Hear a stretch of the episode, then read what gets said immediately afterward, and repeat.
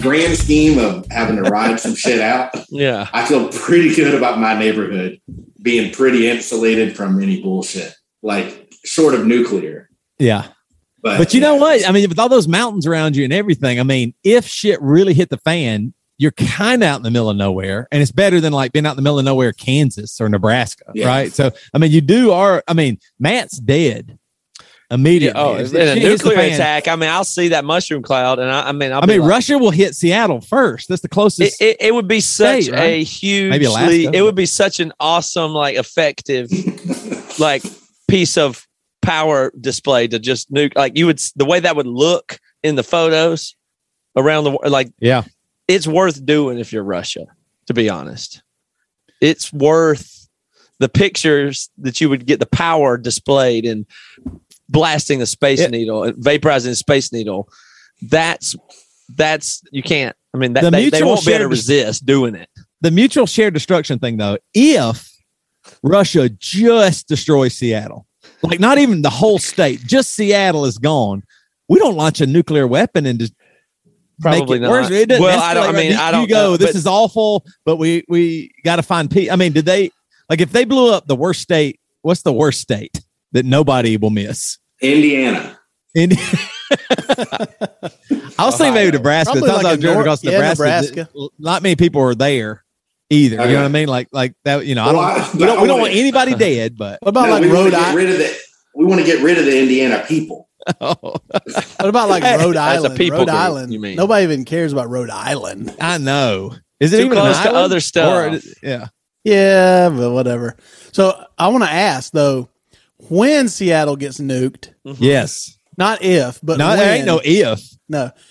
What Matt? What do you want us to say to you? Well, you Like- What do you like want, Matt- how do you want us calls to us- approach the situation? Yeah, Matt calls us a Zoom As he's call. dying. He goes emergency Zoom call. Matt goes emergency Zoom call. I'll be like, I guess you heard and the he- news. I'll say. I've got Yes. hours before the radiation poison takes me fully away, but for now, I'm okay. It'll be the way that call goes, That's it, huh? something like that. Yes, I know we- we're trying to, uh, you know, prepare and all that stuff, but Matt's calling me. Hold on one second. Yeah. Hey, Matt. Hey, Matt. hey, Matt, what are you doing? yeah, it's like uh it's like uh you know, I'll say I'll say, guys, it's been a privilege, you know. It'll be that Zoom. Yeah. I, I want you to release it. I'll record it. And I'll Ooh, yeah, hopefully it'll be a podcast. Yeah, I mean, but if I obviously the EMP will have destroyed, of course, the electromagnetic pulse from the blast would have, of course, Right. destroyed my communication devices. But in theory, it would be nice to be able to look at you guys. Say it's been, you know, it's been like It's been an basically I want to be. It's been an honor and a privilege, and it's like the playing on the deck of the Titanic. You know, I think I'd be up for the moment. yeah. honor. Matt. Matt goes. I, uh, I never had a, bl- a brother by blood. I got to choose my brothers. and I mean, Devin is crying. Now, here's the worst part you hadn't even thought of. Matt, I, I, Matt videotapes himself being obliterated, and I watch it. Of course, if you if you uh, zoom us in, we'll watch you be nuked. hmm I know, you know, maybe maybe we see the cloud or whatever.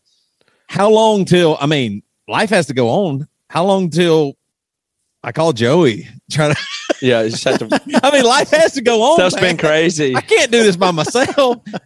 Nuclear war, bring like bring us back together. Something. Yeah, I was, Like, try- I was trying to think about that. What could life? bring them back together? But yeah, that might that might do it. Man, that'd be hilarious if 20 years from now I was like, and Joey and I are sitting on a porch together. I was like, could you ever have guessed Who would have ever guessed? Matt being destroyed in a nuclear bomb going off brought us back together?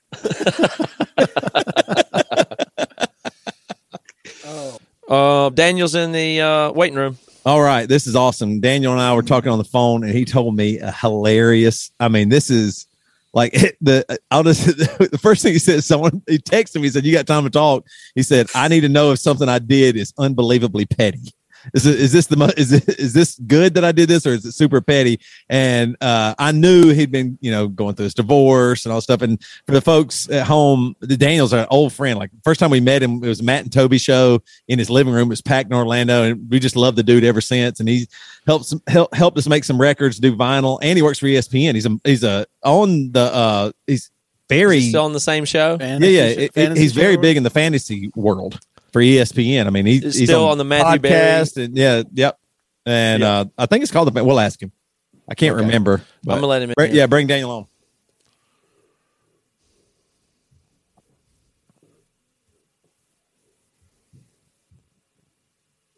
There he is. There he is. What's up, What's guys? up, Dopp? All right. Wow. Dopp, it just it just pumped in my mind just now when I saw you that you are the first person. You are the person that that advised the very beginning of the Bad Christian podcast. I totally forgot that until just this moment.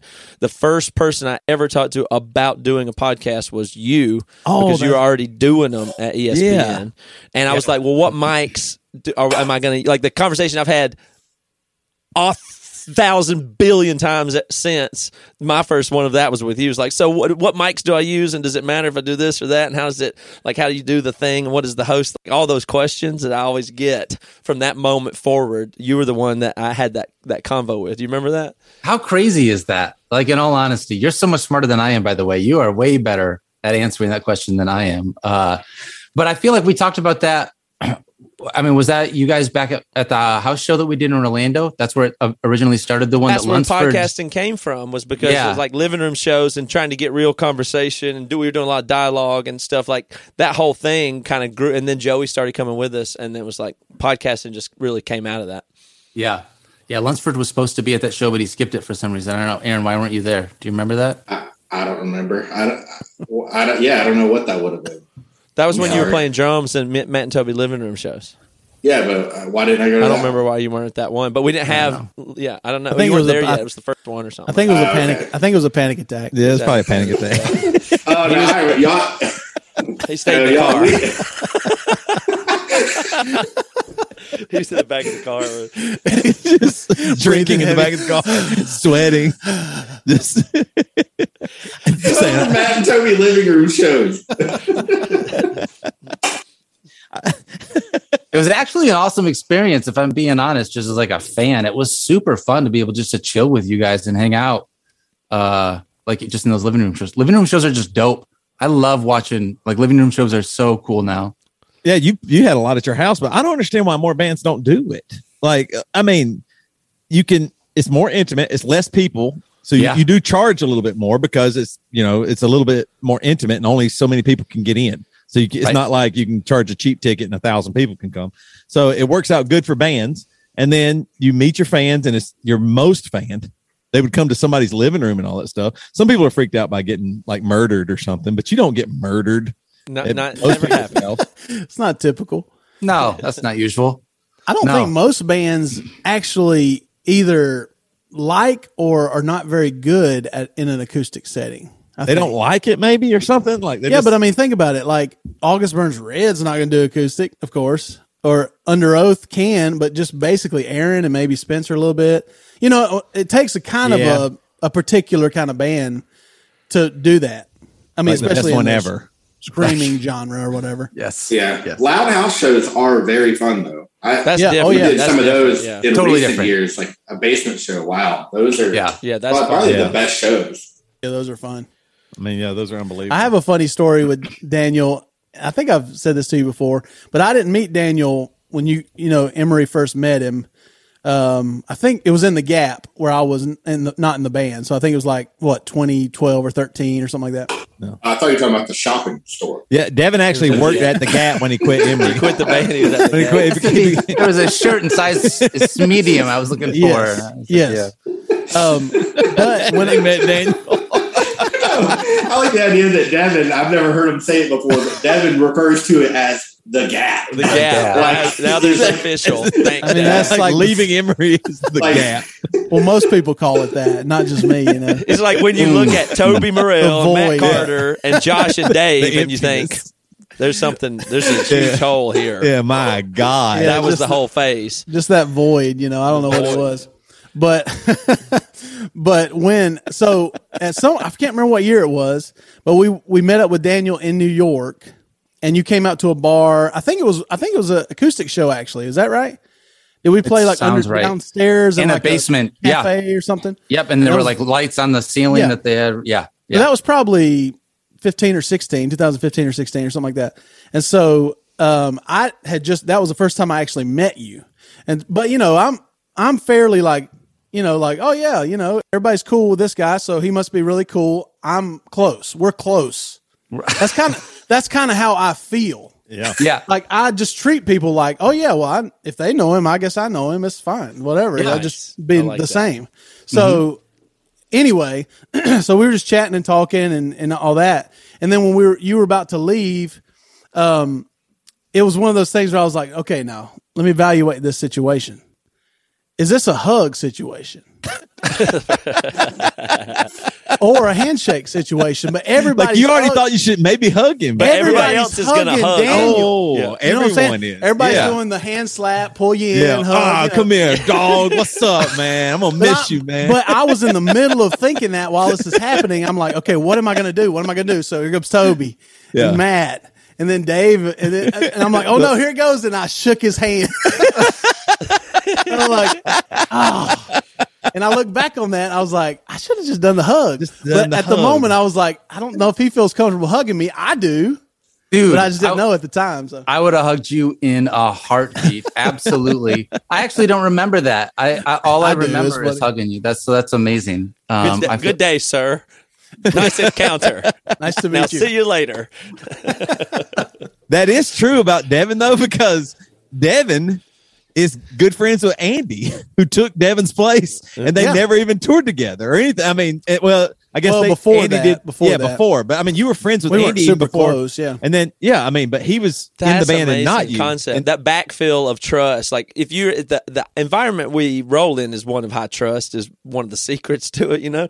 Um, and so it's like if you drop in there, anybody can like reap the benefits of high a high trust system. So it's like you know that Yeah. that you know he's cool, you know he's cool, and if, if Matt, and Toby, and Dave is Dave's laughing at him and he's good and they like each other, then of course when you slide Devin in there, there's not. You don't have to make those connections organically. It's just, but not in. everybody reciprocates that. So I, you know what I mean? Like I have to, I have to fill out the situation. Yeah, but Andy did. You know what I mean? Yeah, Andy did. like yeah. Andy, and for sure. I mean, most people do. They just read it that way. But anyway, that's one of the benefits of having a little Right. microculture. Is like you can put people Mm-hmm. in it, and they'll they'll adapt to part of the herd. It's really cool. But Daniel's a Daniel adapts really Oh, well yeah. and quickly. Yeah. You're a good Nice. adapter. Yeah, I I appreciate that. That means a lot. I try real hard to. I mean, we're all just people, right? Like this is one of the things I've started to. I've tried really hard as I've gotten older. Every we're all just. oh, this is deep. Here we go. Here we You go. Oh discovered shit. something along the way. Uh oh. We're all just people. Go ahead. Holy shit. all right, all right, all right, all right. But it's Hold on, like let me let me write this. Let me write this down. We are just Oh, people. I love you guys. well, we've seen you across a lot of life stages. That's what makes these kind of conversations fun. Is because like what you were that guy coming out of the army, having a house in Orlando. Yeah. I don't know, talking to your neighbors or something. Like you were in a new phase of life, and then right after that, you got hired at ESPN and have had this whole career there. Um, you're at the Bad Christian Conference, and then you know I, we understand now that you're divorced, and like that whole part of your life with that, and you know that that thread thread all the way through and everything. So it's like, Yeah. you know, you've lived it's, a lot. it's in the weird time how we've you. intertwined we are because at that house show, you I don't even know if you'd asked her to marry you yet, but Not y'all, yet. you know, you know what I mean. Like you were getting ready to go up. Yep. That was going to be an issue with your your relationship because you were going to have to move up to Connecticut and she was in Florida and and then she moved and all that stuff. I mean, we that's how intertwined our our friendship is now. It's so weird, like like total friends. I know so much about you. so much, so much about me. Uh, but in all honesty, it it's one of those things where when you look back at it, you just don't realize how much time has passed, and it sort of feels like, and I just feel like I've known you guys for a long time now, and I you don't think about it.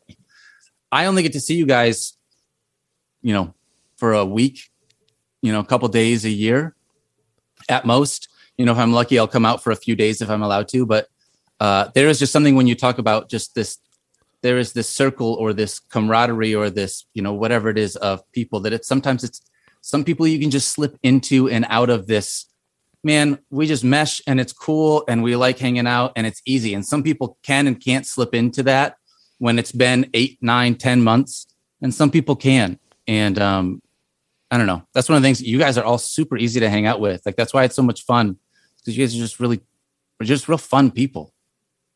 I think that for us, when anybody becomes a a, a friend, like even going back to talking about Andy, if they so many times in our life being in a band, people just take and they don't even realize they're doing it, but they they want to be entertained or your little bit of fame or anything like that. Is that's what's valuable to them more than even like them contributing. So like if somebody comes on the bus and then you just have to entertain them, it's so exhausting. You know what I mean? Like it just like you know, not bringing relationship. anything. Yeah, yeah. And Yeah. so Yeah. like a- A- Andy, uh, you know, bass player, uh, uh, became our good friend. He just brought something, a personality and a uh, an anger sometimes, and a rawness and a vulnerability in a way. And you're the same way. That's what I'm saying. Like you'll you'll you will hop on the bus and immediately start hanging out, cutting up, doing whatever, and then we'll go into the club and you're selling merch, and we're not even asking you to do anything. We're just at you know, like you just kind of had that. I, I, mean, I think that's really cool. That's what I was telling the the fellas too.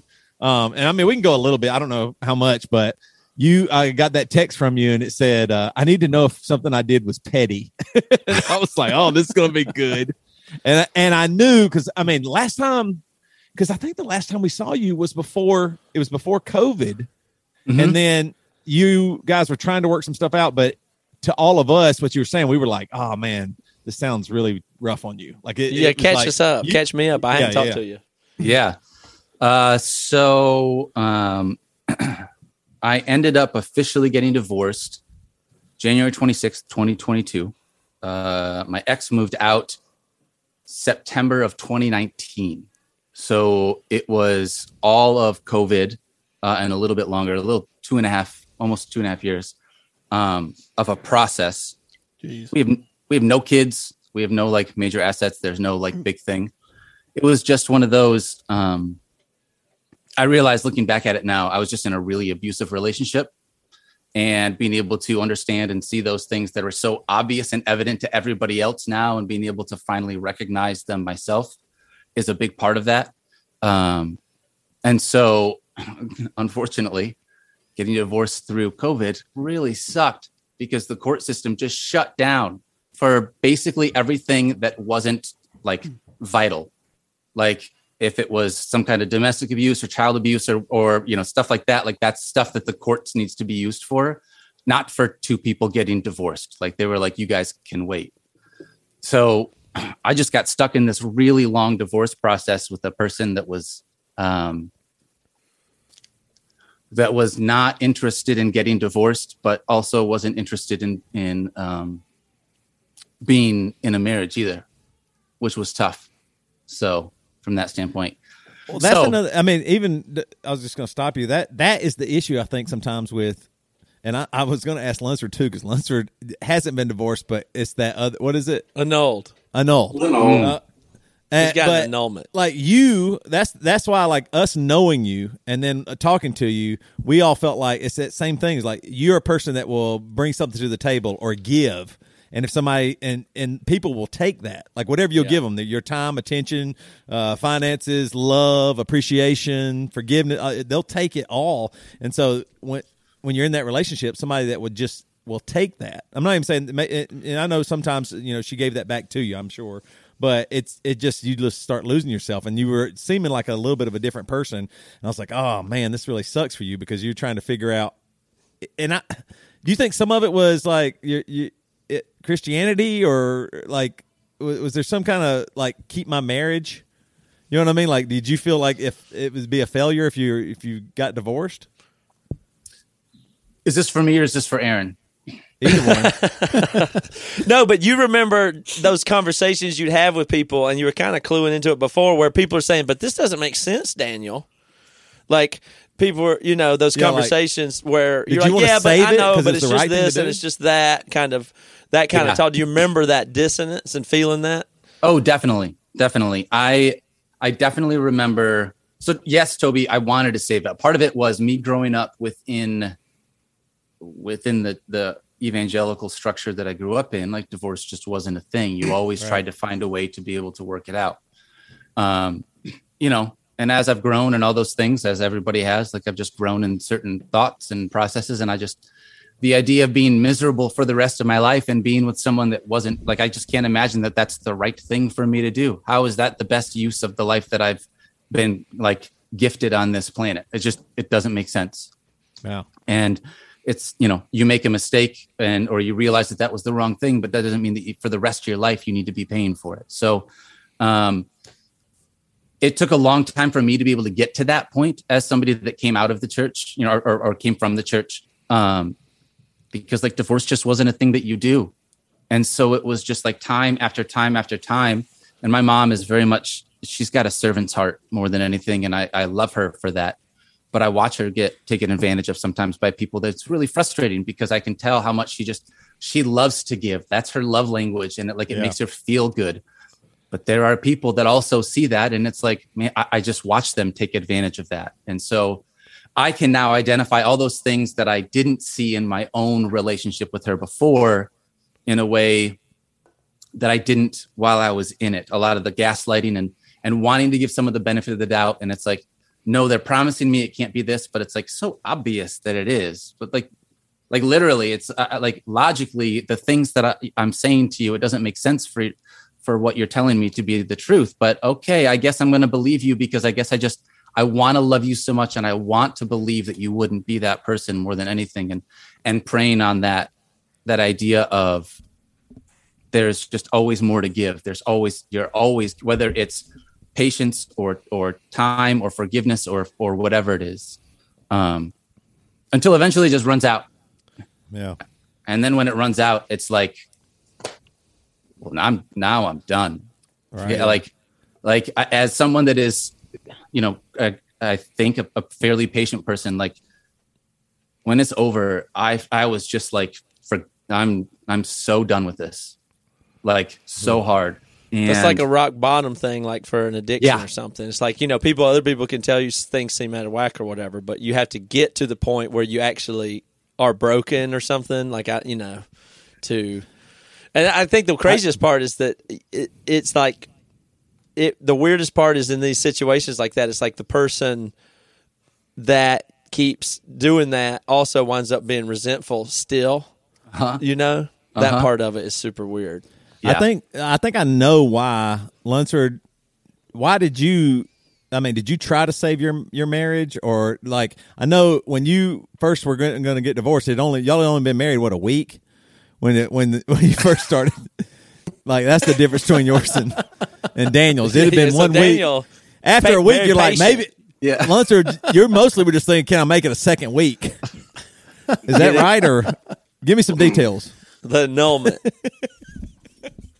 You got to act quick on a relatively Did you, quick. did on you want to keep your So did you want to keep your heads up. marriage for for God? Did you think was that on your mind? Like, Uh, don't get divorced It's wrong.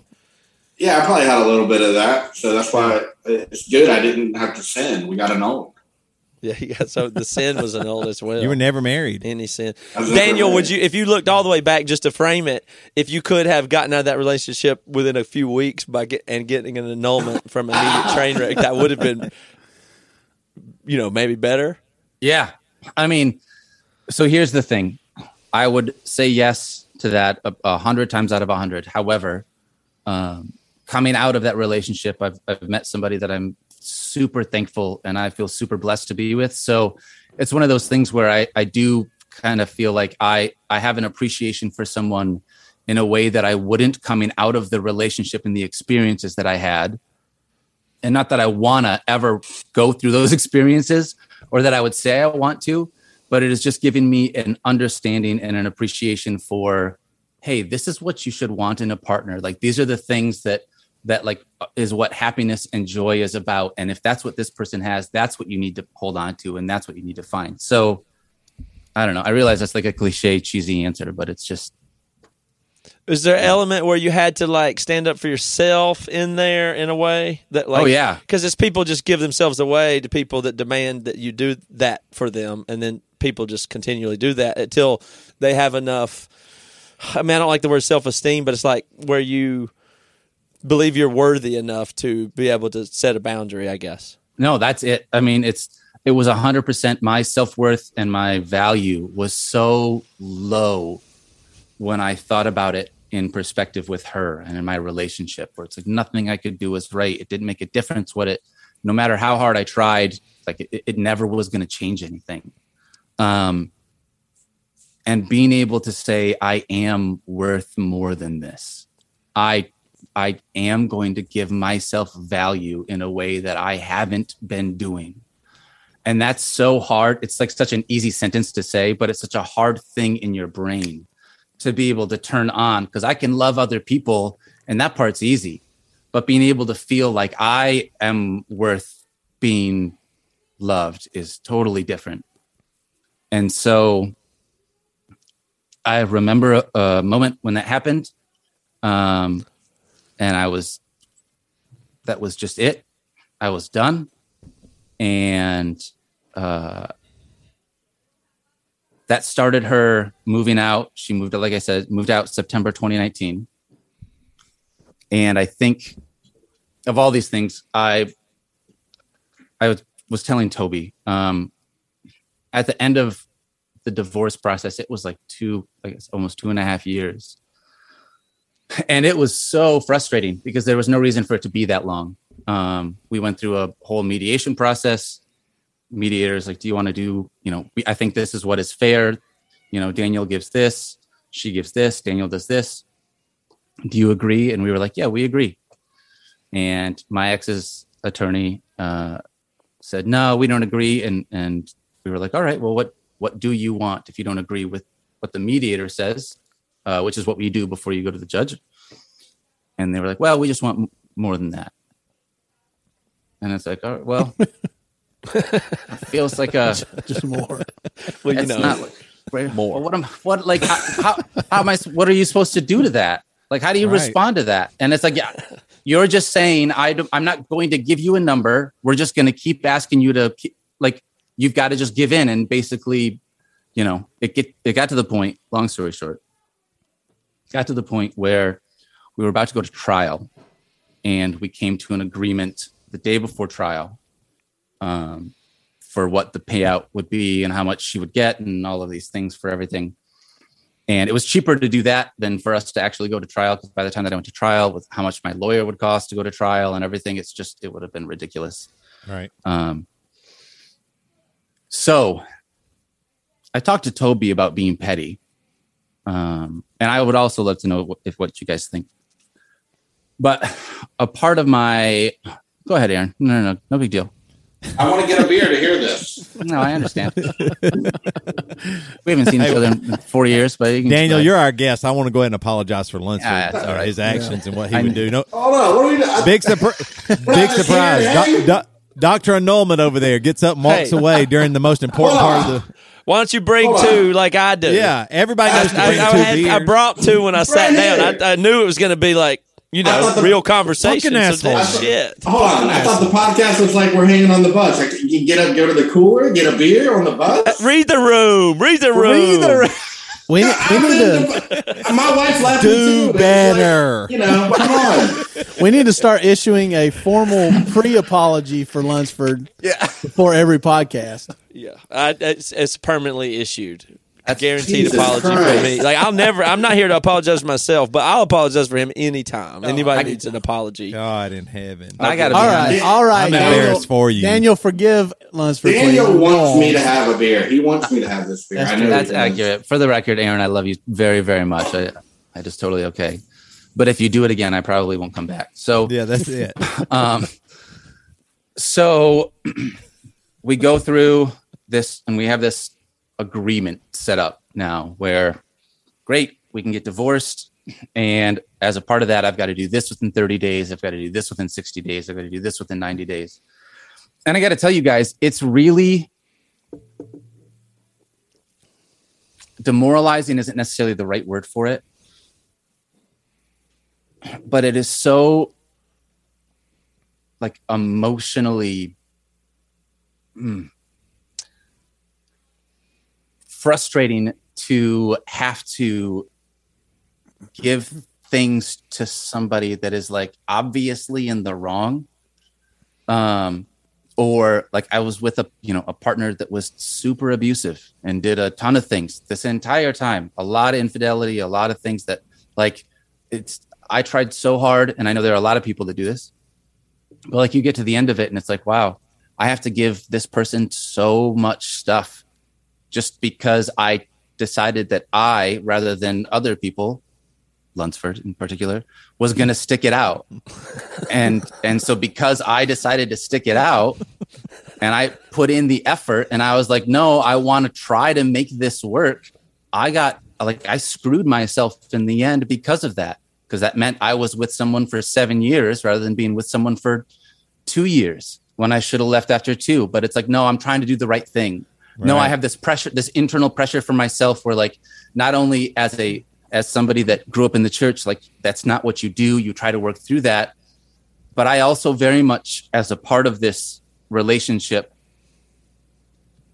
she had alienated so many people in her life that i felt like i was the only one that she had left. And so if i left she would have nobody. And so it's almost like it didn't make a difference how much abuse you know there was or how much she would say Right. things or how much it's like i can't i can't leave you because if i leave you i'm abandoning you and i feel guilty for that because she knows that like that giving personality that i don't want to let somebody go through that if i can help you or if i can if i can you know stop you from feeling that pain and so um like that part sucks when you get to the end of a divorce and it's like i did all the things that i felt like i was supposed to do and now here are all these things that i have to give up as a part of it um Right.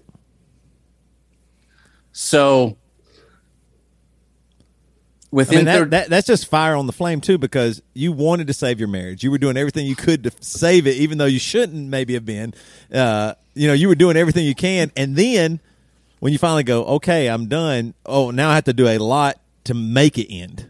Yes. You know what I mean? Like even to get out of this, I have to do all this extra stuff, and that just that sounds so exhausting. tens of thousands of dollars just in lawyers fees for no reason whatsoever just because like most most people when it's just two people can come to an agreement here's what i get here's what you get cool Yeah. it's not that difficult it really isn't um but you know it was a it was a real very spiteful thing so we got divorced january 26th was the official date it was a wednesday and one of the things that I had to do as a part of my uh, divorce was I had to pay my ex's lawyer five grand uh, because she had basically hadn't paid her lawyer as for all of her fees.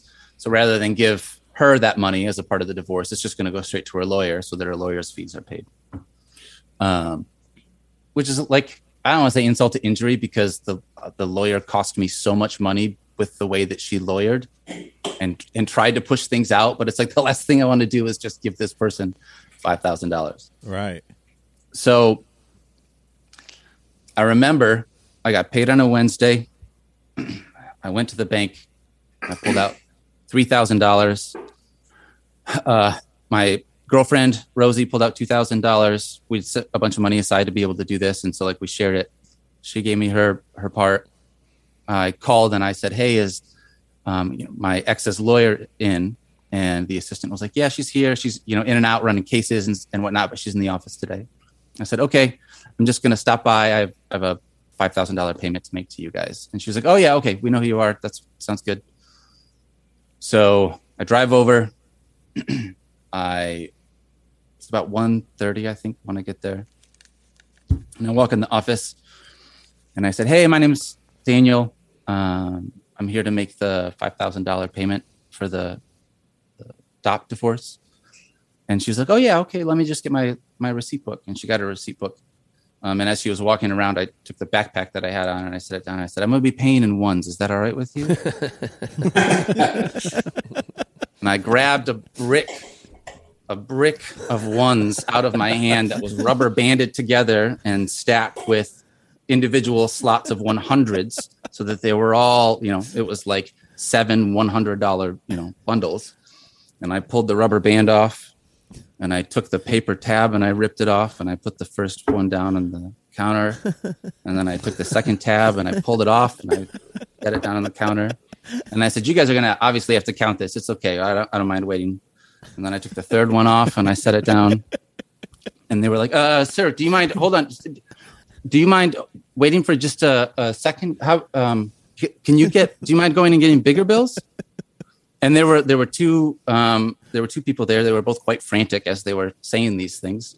Oh, bet. In part because this office is uh, like a shared space, and so it's like this is this little atrium, and there's her this little lawyer's office here, but then there's also these like six other offices around the rest of the area. So we're in this area that everybody, when you walk in, sees. I'm not just in like this one lawyer's office. Everyone for this Right. building sees me as I walk in and I'm doing this like right in front of in front of them. And so um, she said, "Do you mind? Do you mind uh, stopping? Do you mind going and getting bigger bills?" And I, I stopped and I looked at her and I said, "I I just spent all morning getting ones. Why would I go get bigger bills?" and then I ripped the next tab off and I set it down. And my ex's lawyer came out and she said, uh, "You can't, you can't do this here. You can't. You, you have to stop. You have to stop. You can't do this here." And I said, "Okay, where where would you like me to? Where where can I give set this money out for you to be able to have?" And she's like, uh, uh, "In the conference, in this conference room that was right here off the where we were at." And I said, "All right." So I grabbed up all the the ones that were now unbundled, just loose ones, and I just stacked them all together. And I was trying to hold them in my hand, and I put the backpack over my shoulder, and uh, the older assistant that was there was like, "Sir, you really, you really don't have to do this. So I don't really care." But I appreciate your concern, and I feel really bad for you in this situation, and I would like to apologize in advance. And so I walk in Man. because, in all honesty, like this person definitely just caught some strays in the situation. I do feel bad. I just want to say that up front. Uh, Hey, she's in the game. that's She's in well, the that's She's part of the it. game. She's in the game. She she signed So- up for it. So I go in the room and I just keep unbundling all these ones over and over and over until there's five thousand dollars worth of ones now unbundled, all previously bundled and accounted for, now unbundled and unaccounted for on the table. And I said um, to the two workers that were there, I was like, obviously you guys are going to have to count this, like I said earlier. So um, my How long did that take? my afternoon's clear. Well, my afternoon's clear, so go ahead. And I just sat down and I looked up at, I just started playing on my phone. But I saw the corner of my eye, I was watching them. I was trying. And like they did this like look back and forth to each other, like, is this so we're this really we're really this is really gonna do this? This has to happen? And they both just like grabbed a stack of ones and they walked over to a spot and started to slowly count them out. and so we're getting through it. One, two, Honestly, Aaron, it was of 5,000.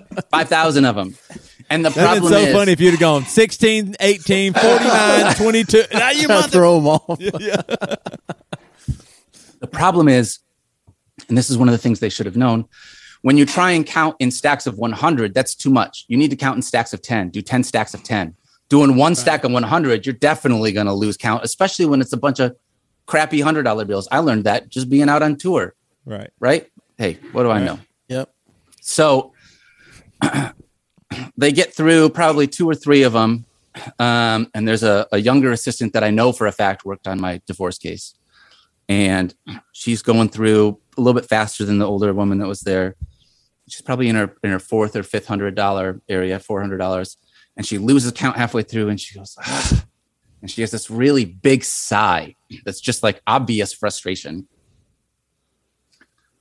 And I said, I know, right? It sucks to know that someone's purposefully wasting your time like you did to me for two straight years. And she looked at me and she said, You can get out of this room right now. You can go wait outside. And I got up and walked out of the room. And I came back and I turned immediately turned around and I was like, you know what? I'm just going to stay in the same room that the money that I have is in until you guys give me a receipt, just because I feel like it's the right thing to do. So I'm just going to sit here and I'll just be quiet. But she was seething in anger at this point. So she gets done finally counting out whatever that was, whatever, how many hundreds of dollars that is. Walks in the back, and my ex's lawyer walks into the back room with her, and I hear uh, them going back and forth with each other. And I and she says, "Why don't you just take a break? Why don't you just take a break?" And I think they think that they're whispering or being quieter than what they are, but they're not being quiet at all. Um, or their office is just really easy to hear through. And so I heard them call the, the other woman. They were like, "Hey, hey!" And they called her name over, and they said, "Hey, come take a break. Just take a break. Don't worry about it." And so I picked up my backpack and I walked out into the lobby, and I was like, "Hey, guys." I also don't mind taking a break. I'll tell you what, I'll take all the money that is unaccounted uh, for right now. I'll put it back in my bag. You can give me a receipt for the money that you have already counted. And then what time do you want to? You want to do like a half hour? How long do you guys want for lunch? what do you want to do? And my God, they had to hate you. Man, my ex, my ex's lawyer like just like looked at me with this fury and she she like scoffed at me. And i said i don't understand what the problem is. I am just making my one time cash payment of $5000 per hour agreement. I'm literally this i don't know why i literally brought five thousand dollars. Exactly what you thousand dollars forcing me to do. And i'm giving it to you now. You have it. And so she storms off back into her office and the older woman that was there was like sort of not sure what to do and so she just turns around and goes back into the conference room and i guess we're not going to take a break after all. So we all go back into the conference room and nobody takes a break. So i sit back down. They keep counting. They're going through a you know a, as many as they can as quickly as they can trying to separate them on the table. It gets to a point where they run out of room on that on the conference room that they have and they've got to move it into their back little area. Um, and so they start moving stuff back there. And this is about probably three o'clock now. And it's so it's been an hour and a half at this point that they have been counting there, and there's been between two and three people actively counting uh, ones this entire time. And so they're getting through to the very end. There's just stacks and piles of ones, you know, all lined up behind this counter. And the older woman is starting to get frantic because she sees the other one is is the other woman is done. And she's like i think we're going to be short. I think we're going to be short. And we she gets through and and she gets her last pile uh and she has it in her hand. She's like yeah we're going to be short. And she goes through and she counts and she only has $18 out of that last pile rather than 100 and i said well i don't know I don't really know what to say. I started today with $5,000 from the bank, and the only place I've been is this office. So I'll just sit down and we can count it again. Is that what you guys like? How do you want to do this? And so she, at that point, you just see like all of it's not just like the emotion, but just like the effort and energy just drains out of her. She's just, she's furious, but there's just like nothing left She's like, I can't believe I just spent 90 minutes counting all this and I'm going to have to do it again. And so she grabs a pile and she just starts going through them real vigorously and fast and mean. The other assistant walks in the back and my ex's lawyer walks in the back with her and they start talking back and forth. And they try to call this older woman back there and she was like, just a second, I'm counting. my ex's lawyer said, get the F back here. And she threw the the, the ones down and they splashed on the table in front of her. And I heard her say, "Where are we? What? Where are we at? What's? What are you doing? What's going on?" And she said, "Well, we're it's we're eighteen dollars is." And my ex lawyer said, "I don't care. I don't care. I don't care." What she was going to say is, "There's only eighteen dollars of that final one hundred. They were eighty-two dollars short. They weren't able to find the other eighty-two of that one hundred.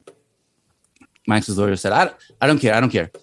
Is it close to five thousand dollars?" Mm, and the woman said, Yes, yes, it is. And she said, Then just write him a receipt. It's not worth it. And the woman said, I'm not writing him a receipt. And she turned around and walked out of the office.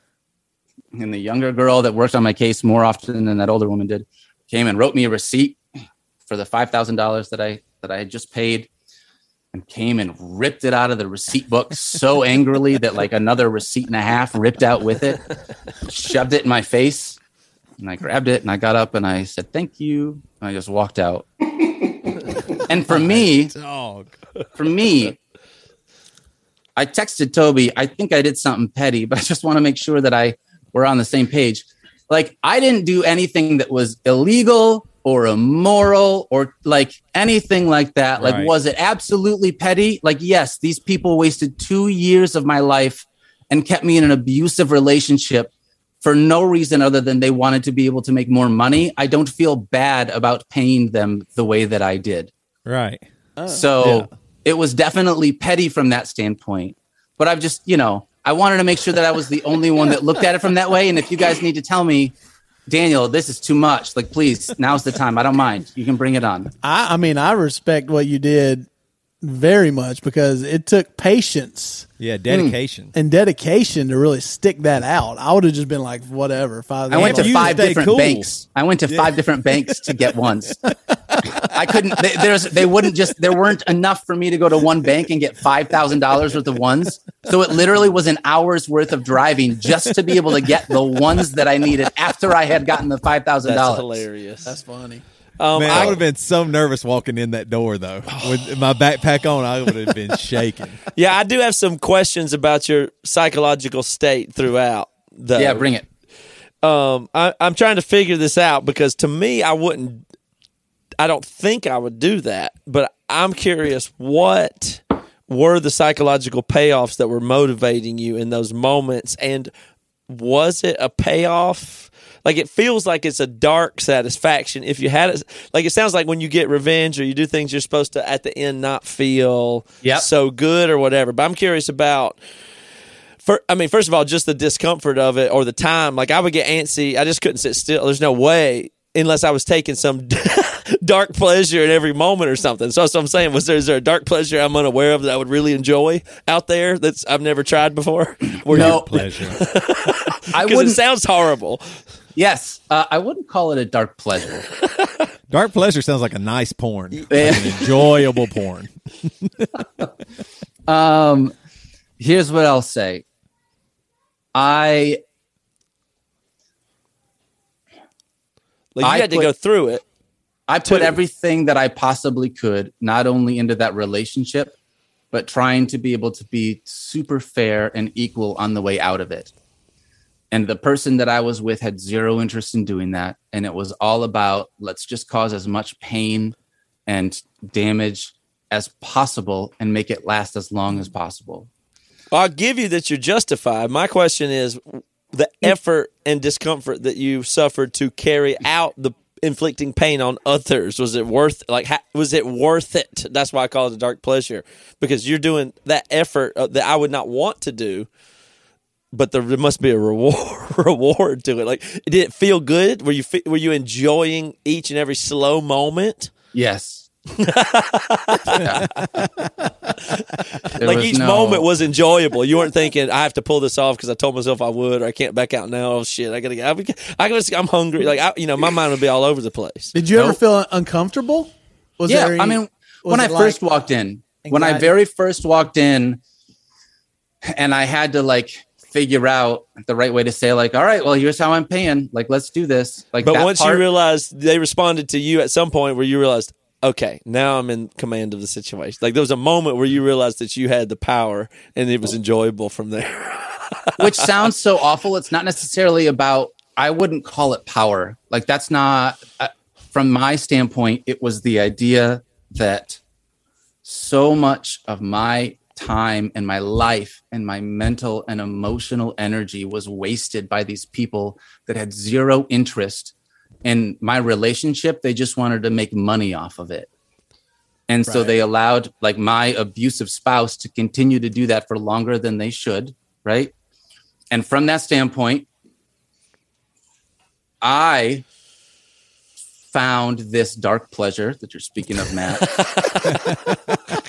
in the idea that, like, yeah, they wasted two years of my life. So I'm going to waste 90 minutes for two people in this lawyer's office of billable hours. And guess what? In the long grand scheme of things, that's not going to be anything.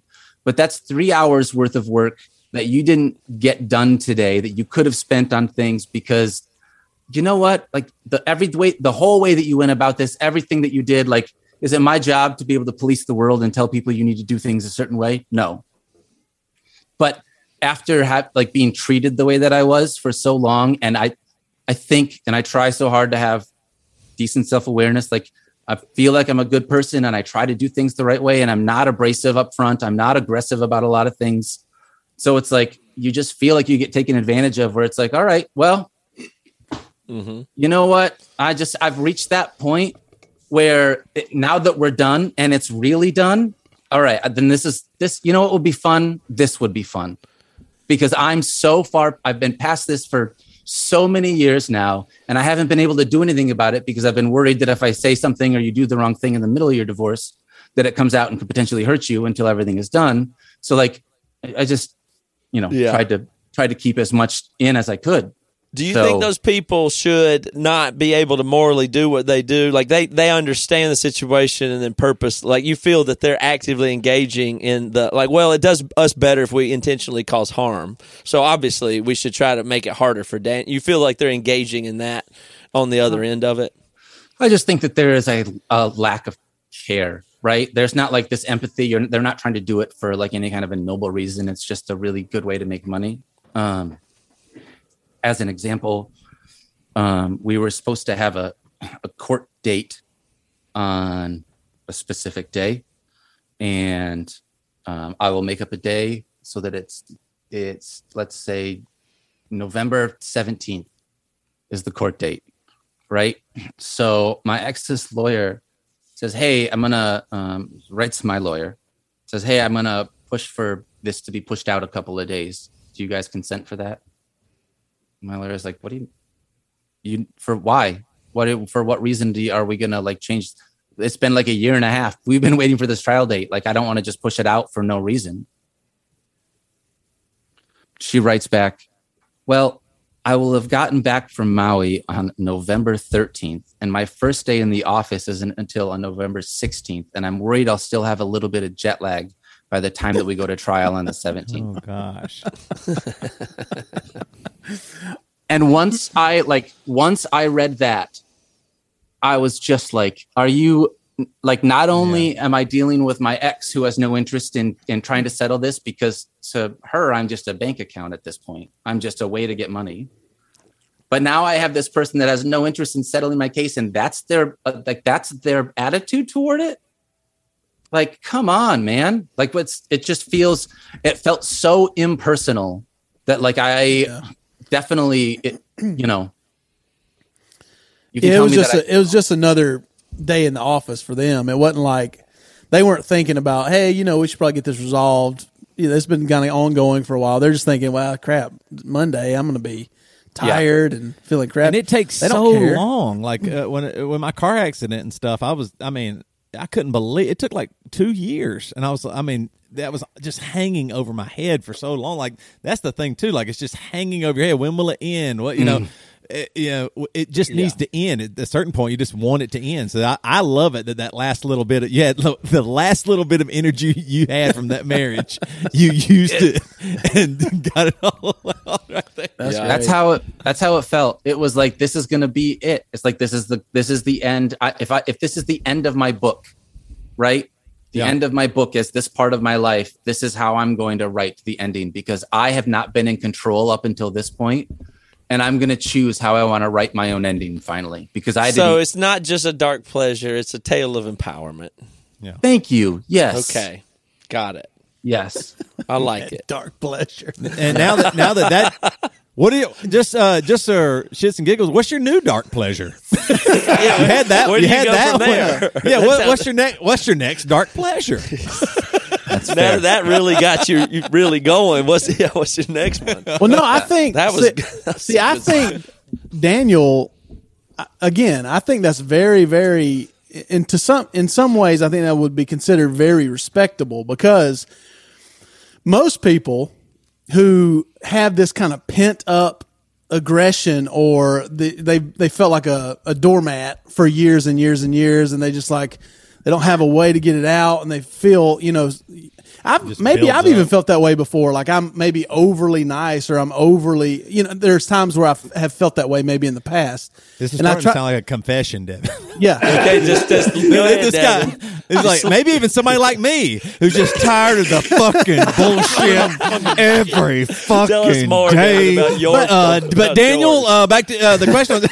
Was- but it made You me think handled of yours like, really well. Let me tell you about what I mean, did. but, but for real, like it made me think of like the movie Falling Down or something to where, I mean, seriously, there are people who would take it inside as long as they can, and then they just explode on yeah, somebody that has nothing really to do with anything.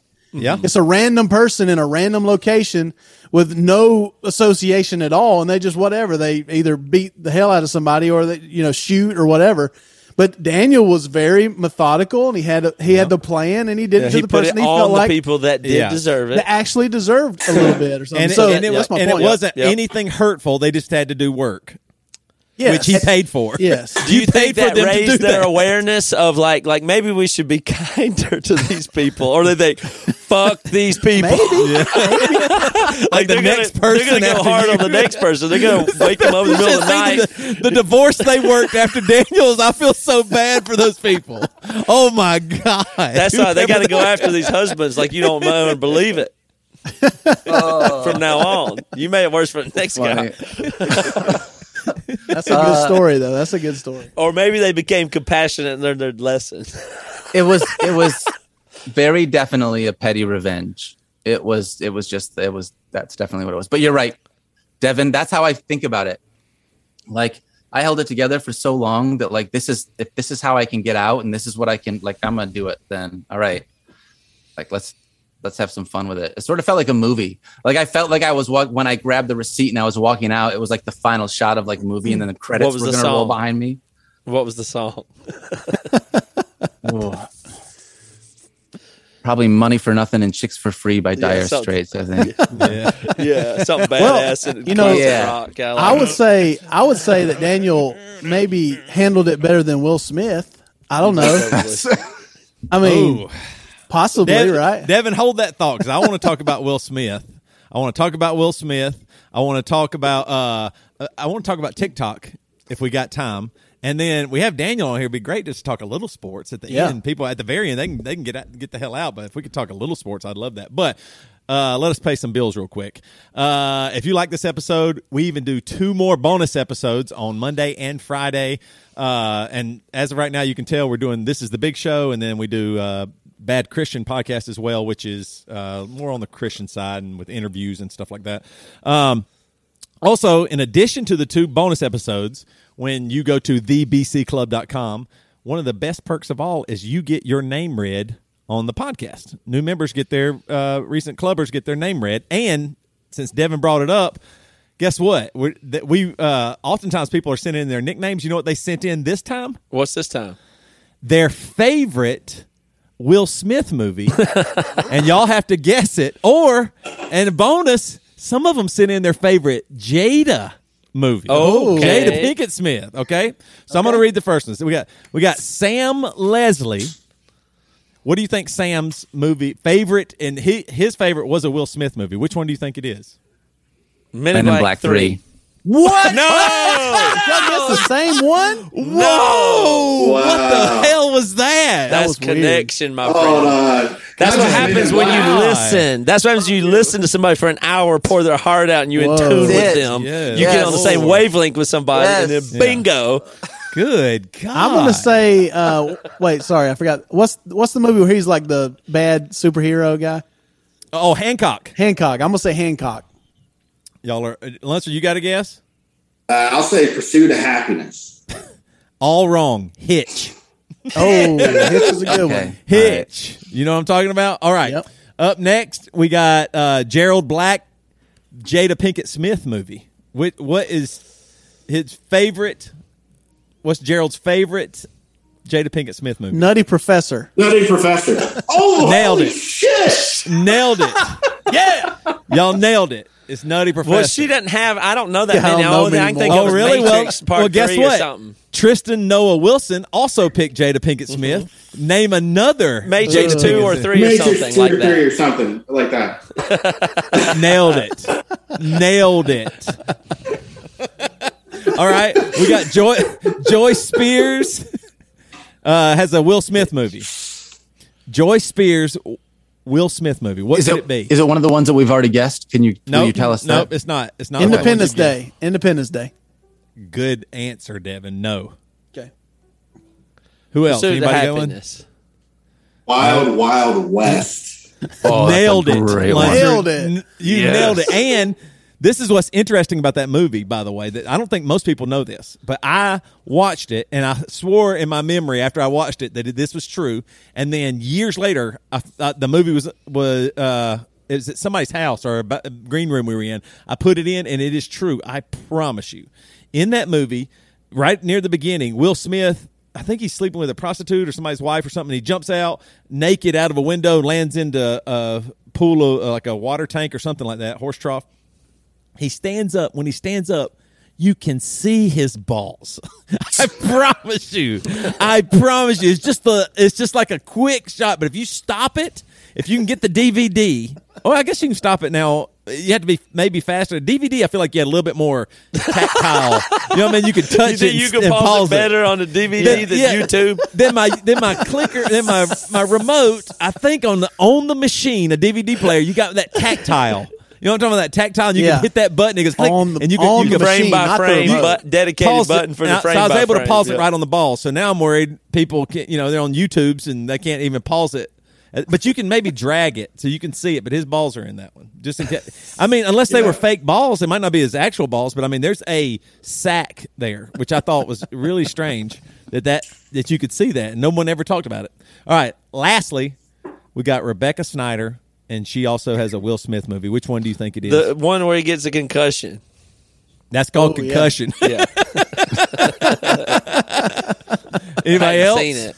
I Uh, legend. I am legend. Oh yeah. I oh i love i am legend i That's love good. i am legend it's not There's that. one. It's not that one. It's not Bad Boys one or two. Oh, Bad yeah. Boys. What about iRobot? That's Uh, good- it's not I Robot. It's not Aladdin. You know, remember that one? Yeah, It's yeah. not Shark Tales that he did. You know, it is, and I love this movie. Ali. No, it's not Ali. It's Focus. Did you ever see that movie? I think I so, did. oh my God, Yeah, he's yeah, like yeah, I a, a grifter and he uh, a con man, and he meets up with I think it's Margot Robbie. It's so good. It's so Seen good. that. Anyway. Ooh, I All like right, that. Phil, sorry that that took longer. Need to than I watch thought, more. But, it, but I'm glad everybody sent in their movies and I didn't pick them. I'm glad that they sent in their movies. Next week, maybe other people send in other movies. But uh, we'll be putting tickets on sale next week for our upcoming songs and stories shows. Our songs and story shows are me, Devin, and Matt, acoustic, piano, intimate. Probably somebody's living room or a small coffee shop. It's small. we were talking about it with Daniel earlier. That's coming out really soon, and I guess that'll be on emerymusic.com where you can find tickets for that. Uh, we're going to be in Midwest at the end of April, and that's most likely like Chicago, uh, Detroit, Maybe like Grand Rapids, Grand Rapids, Indianapolis. Those folks we're going to be coming for you uh, very soon. Uh, and then we'll Don't be you at like how we at the end announce of May, stuff? It's like where we might come. where we're probably going to be. Like you know how other people Just go buy stuff? tickets. Go Where buy tickets. announce like we're We playing at a place at a time. This is not the Well, official announcement. This you is know, the this is- this is to pre. get you- We're here to tell you where we might up. be, Might be. in the near future. We might be there, so don't you want to be prepared with the ticket in case we do? We're not committing, but we could. and then get 10% off at marriagesupply.com with code BCPOD. Man, we got a lot of lot of good stuff. We got uh, we got some new sex games that are flying off the shelves. They're just flying off the shelves. I, I don't order the sex games because I mean you might you'll get the last one from me. I have to make a new order from our distributor, whatever you call those people. So ten percent off marriagesupply.com with code BCPOD. All right, Good. y'all want to talk about Will Smith or do you want to talk about TikTok? I'll let Devin decide. Well, we have to talk a little bit about it, right? Is that Which one? uh, yeah, Not to? but which one you want to talk about first? oh, I guess Will Smith. All right. I found out with Will Smith uh, I fell asleep on the couch for a long time. Like everybody went to bed at like seven thirty at my house. My wife too, right? Seven forty five. I was on that couch, sound asleep. I wake up. It's 1.30 a.m. And I'm so deep asleep, and it's that thing where I had to pull myself out of whatever, and I just do the real super slow look at my phone. you know, you have like the one squint eye. You look at your phone, and I saw the Will Smith thing. Y'all, y'all texted about it, and I was like, "What the hell are they talking about?" And then I watched it, and it really bothered me. Like I couldn't go back to sleep after that, and that was such a weird. thing. I think it's because I'm kind of like uh, empath or whatever. Like I felt so awful for Will Smith. now I should feel bad for, for Chris Rock, which I do. I thought Chris Rock couldn't have almost handled it better. Like it, Yeah, it, you know what I mean? yeah, Like I, I mean, he took it and he didn't press charges or anything. Just I mean, it was just uh, it was crazy. And I I mean, I don't know. I, it, I think it wasn't as intentional as everybody thought, but maybe even if it was, it was a bad joke. So anyway, but I just felt like for Will Smith in that moment because he's getting ready to win an Oscar, his first Oscar for Best Actor. He's getting ready to win it, and then just whatever. It was more than just that. That that joke, I think he wanted to defend his Yeah, wife. it was more. It felt so much more like I felt like he felt. Man, I've been shit on. You know, there's a bunch of stuff going on with his marriage. Has gone. They have an open relationship and all that stuff. And I think more than that, the weirdest thing about the open marriage thing is everybody just acts like she has sex with other people. They don't like. you don't think Will Smith?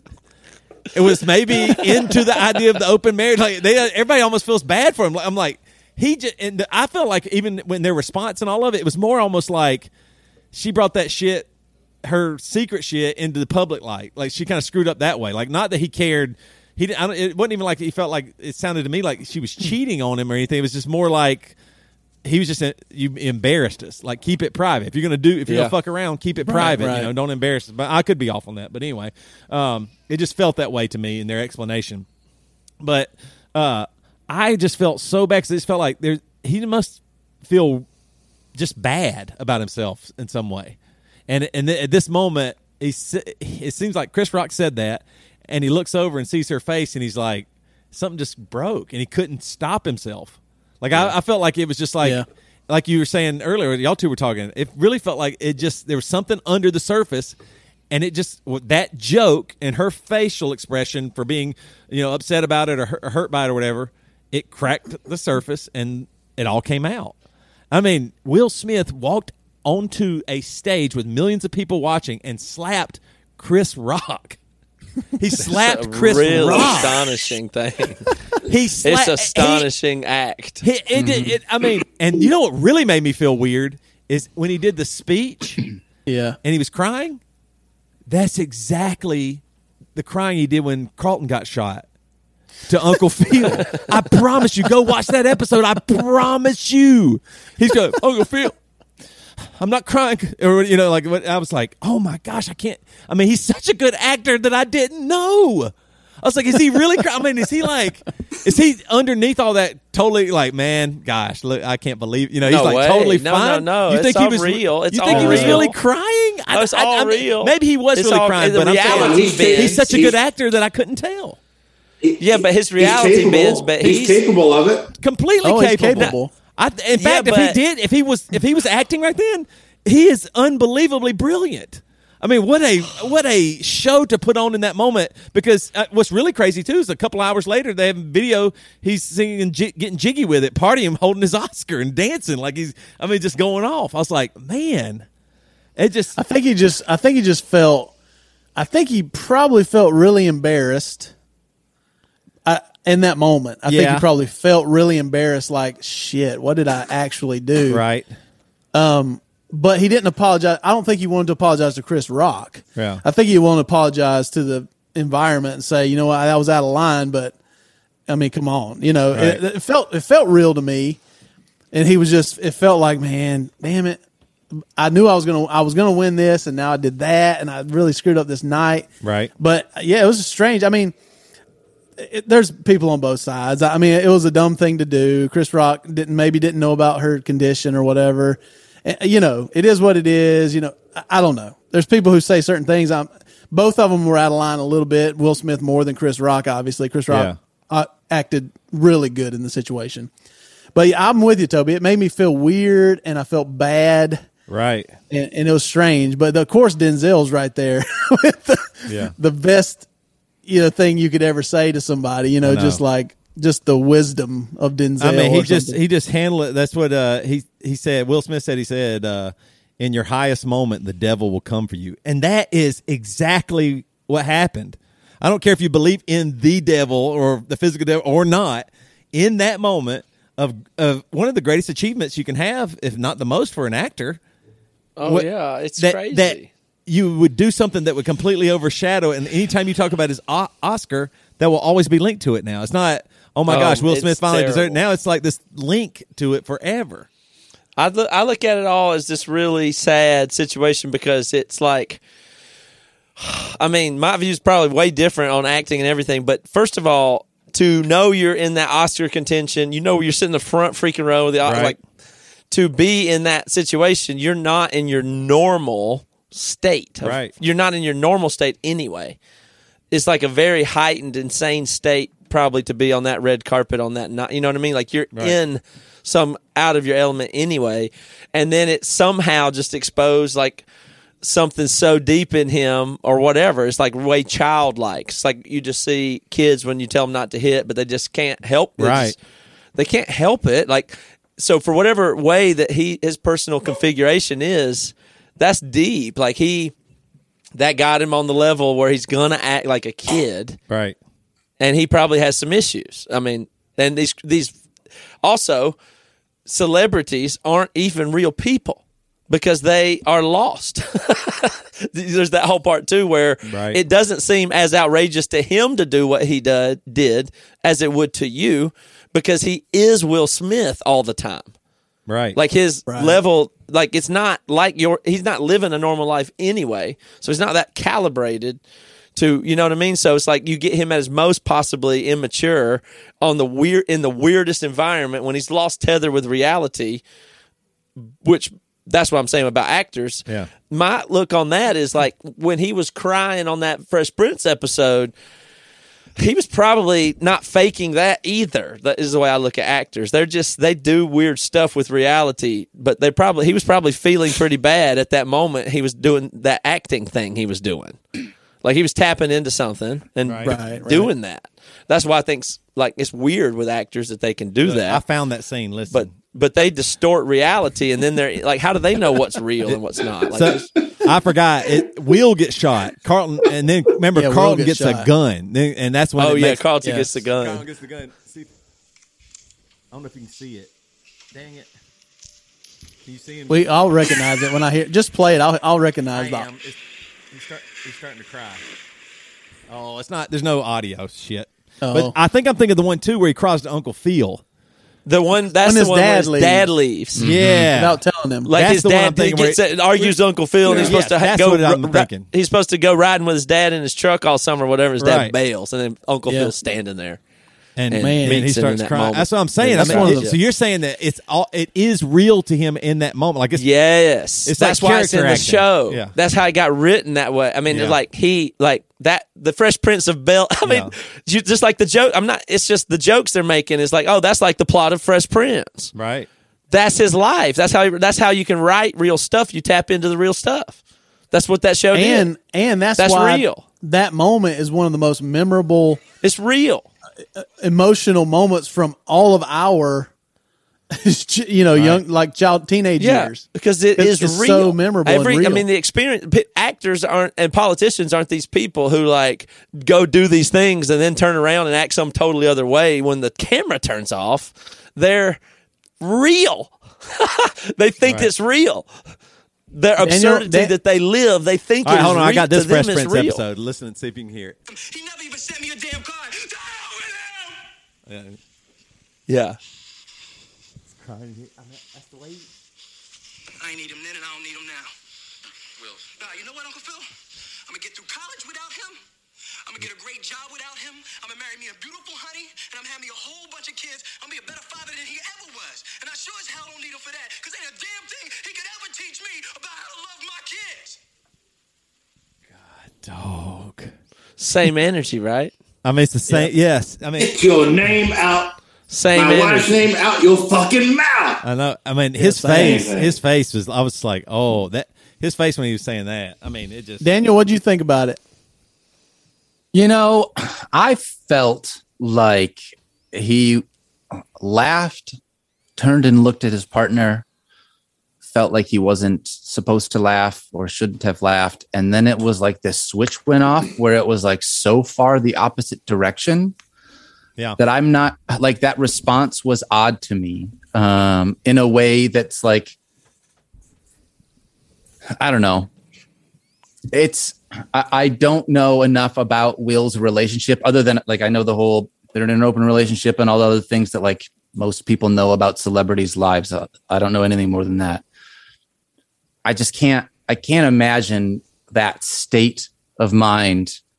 Again, I realize Matt, you're talking about like they live in a different state of mind because they're not real. But even Yeah, the idea, like even the idea of sharing like my partner, like if you really do decide that like that's the person that I want to be with, and then you're in an open relationship, like not everybody is, and it's not condemning people that want to be in an open relationship. It's just that's not what everybody wants. And so if Will Smith isn't one of those guys, and is in a spot where it's like I could see him being in a relationship where he almost feels trapped, or he's like, what am I supposed to do here? And that response that he had was just like a like a breaking point of a culmination of so many things that have built up that it just unfortunately, like you said, like the it just happened I right saw, there I on the saw biggest a word stage. today that they call that it's a buildup of anger where you hadn't been able to get your way or you feel disrespected or lesser than, and it's called cuck rage. It's cuck, Cuck rage is is a thing where I guess like guys who their wives hook up with other guys and us and it makes them the guy the the cuckold or whatever and then it builds up and there's I guess it's an actual thing where eventually the husbands or whatever do something drastic. You know what I mean? But I, That's- I don't, yeah, I don't totally think that's what it is because I feel like he's probably okay with the open marriage because he he can do I- whatever he wants. It's not like he's you know he's, I mean he's Will Smith. Yeah, I but don't know if he's okay with it. That, that you, there's that, the right, assumption but- the assumption that he would be okay with it. Like, what if he is the one that wants to be monogamous and is like, hey, I don't want to. This yeah, isn't there's no my telling. thing. You know, It's a, it's a unique set of events of pressures that nobody else has ever been Right. in that he's in. Like he's in always in unique spots at all times. Yeah. He's He's such a never in a normal forum, spot. too. Yeah. Like there's not ever a time in his life where he's living a normal life. That Yeah. he Well- doesn't have such moments. and he's the butt of all the open marriage jokes. Like, you know what I'm saying? Like he's the one. Yeah. eh, He's the guy who everybody always says, okay, you know, his wife sleeps with everybody. Like Chris, I sent y'all the clip. Chris Rock made the joke in 2016 at the Oscars about he felt betrayed because he wasn't invited basically to Jada's panties. That was the joke Chris Rock made about Jada Smith. So that is obviously directly connected to them somehow. It has to be, right? Yeah. So I mean, well, there must be maybe there's some animosity there or something like that. I'm but- sure there but is. There has to be. It is weird because the whole everybody's caught off guard because Will Smith is laughing because you're supposed to be laughing because Chris Rock on stage. Oh, you know what I mean? That's just And then- because the moment. I, I Yeah, know, that's but, just but the also, moment. what about That's Chris not- Rock goes? And if I was have been Chris Rock, I would have thought funny. Will Smith, cool, awesome. Everybody loves Will Smith. Is coming up here to like give me a fake noogie or something. He, You know what I mean? So I, he, have Chris Rock about was what they were completely defensive. thinking. He did not think I'm about Yeah. to get hit. He thought we're about to do a bit together. Maybe he's a little mad, but he didn't think I'm about to get hit. You know what yeah, I mean? he he Oh, was yeah. leaning in, like he was he wasn't sure, and then you can even see in the slow motion that he tried to maybe brace at some point, and some people thought it was fake or whatever. But you act super weird. Have you ever been um got in an accident in front of people and pretend like you didn't get hurt? You know, like that's a Yeah. like you know how humiliating it is to like get hurt. Like I crashed my bike once going down the steps in front of a bunch of people by the library and acted, I mean, just popped up like nothing happened but I was really hurt. You know what I mean? Like you just don't, you want to play it off. So in that moment with all those people looking at you, but, and the tension that's there, they almost both, like it's the, one of the weirdest moments of all time. Like there's a physical violence happening and they almost both laugh right. they almost are both laughing. Like there's Yeah. no, like it's a very crazy situation. That Yeah. I mean, that that it was captured, but that was created as a situation that they were aware of. It's like, Like- the third week of Lunsford's marriage. Yeah. Well, that's the But only you thing saw- I could re- relate it to.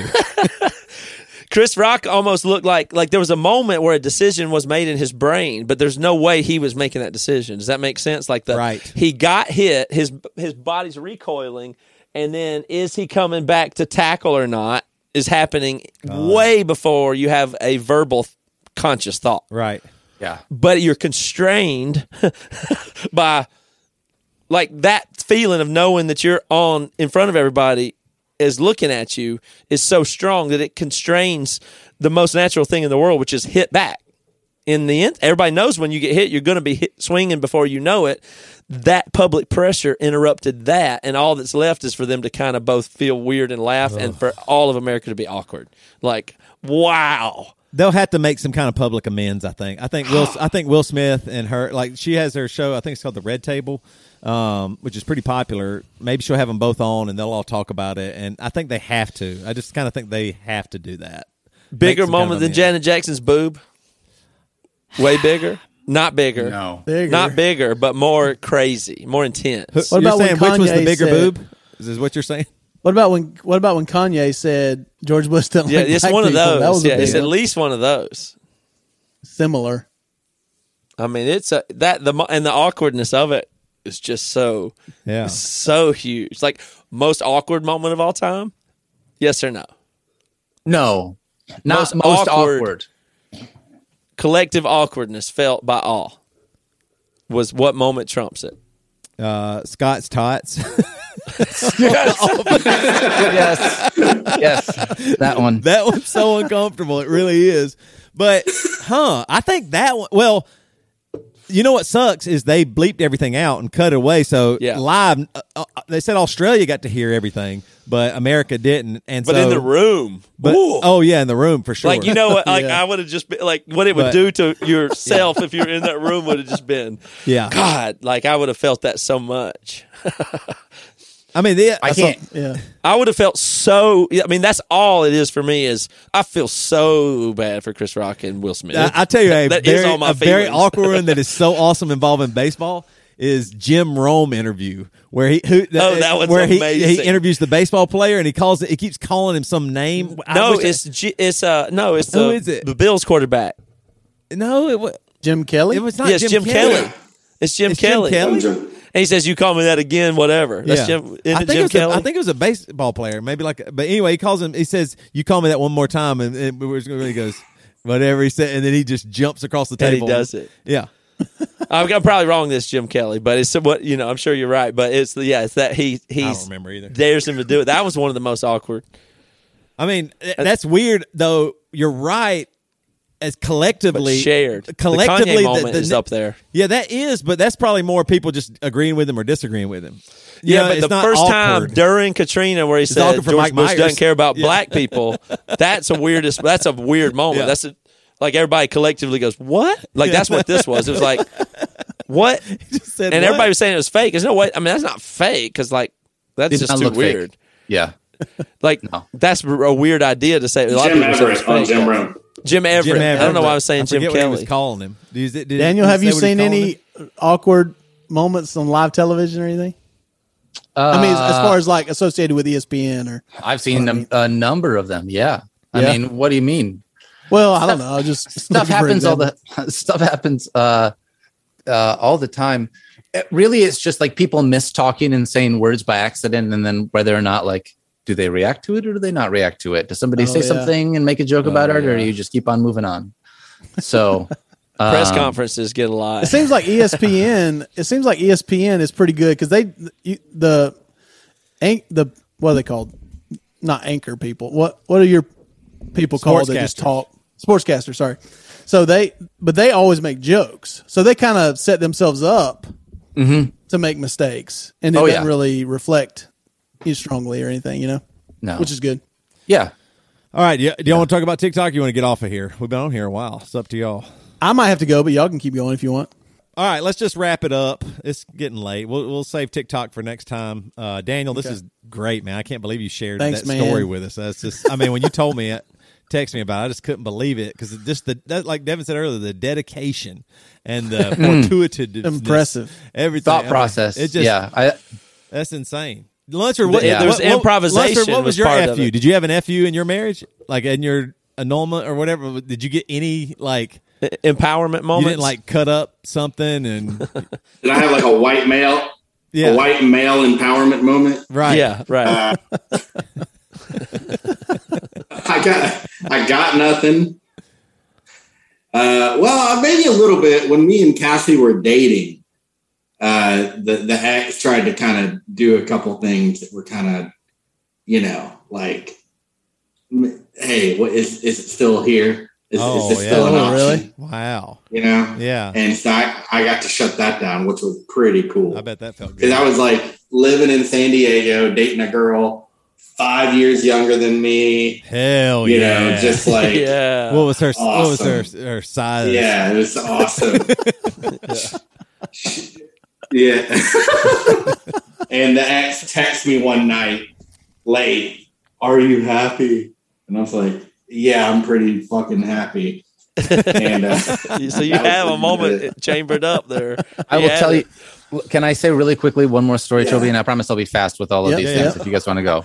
But like I, one of the things that I did, um, I had like a, a handful of things because we shared our finances for the majority of our divorce up until it got to a point where it was just like really obvious that she was not interested in actually like signing paperwork, going through with these things.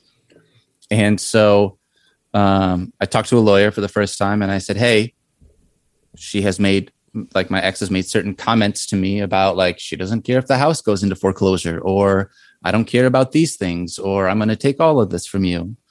And he said, "Are those? Do you have like in- them in writing?" And I said, "Yeah." I said, "Can- "Can I like can I use that as a way for me to be able to like take money out and like move things away and like set them aside?" And he was like, "Oh yes, absolutely. You should absolutely separate your finances."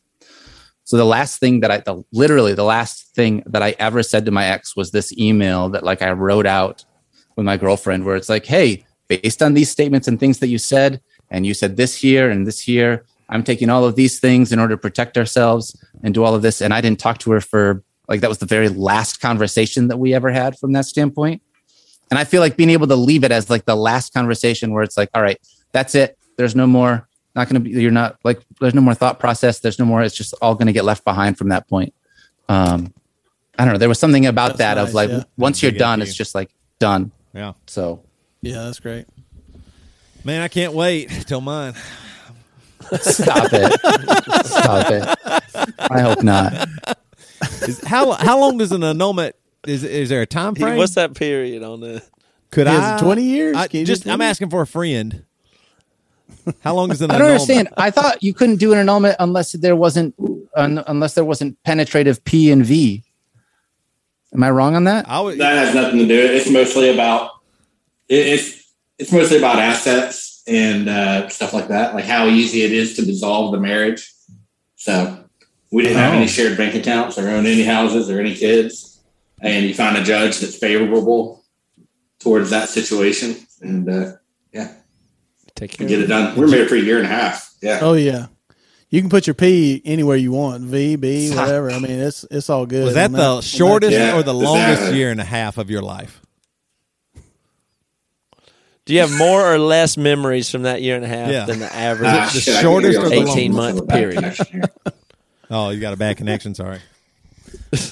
uh, yeah, it was. Uh, yeah, I'd say long. It was very long. Felt long. Damn. Is that the right question? Did I answer the question right? I think so. Yeah, I said, do you Okay. have more or less memories that you retain from This is that terrible. eighteen month Sorry. period? Okay, I'm see, just, ya. okay. see y'all. Forget it. Aaron already hung up.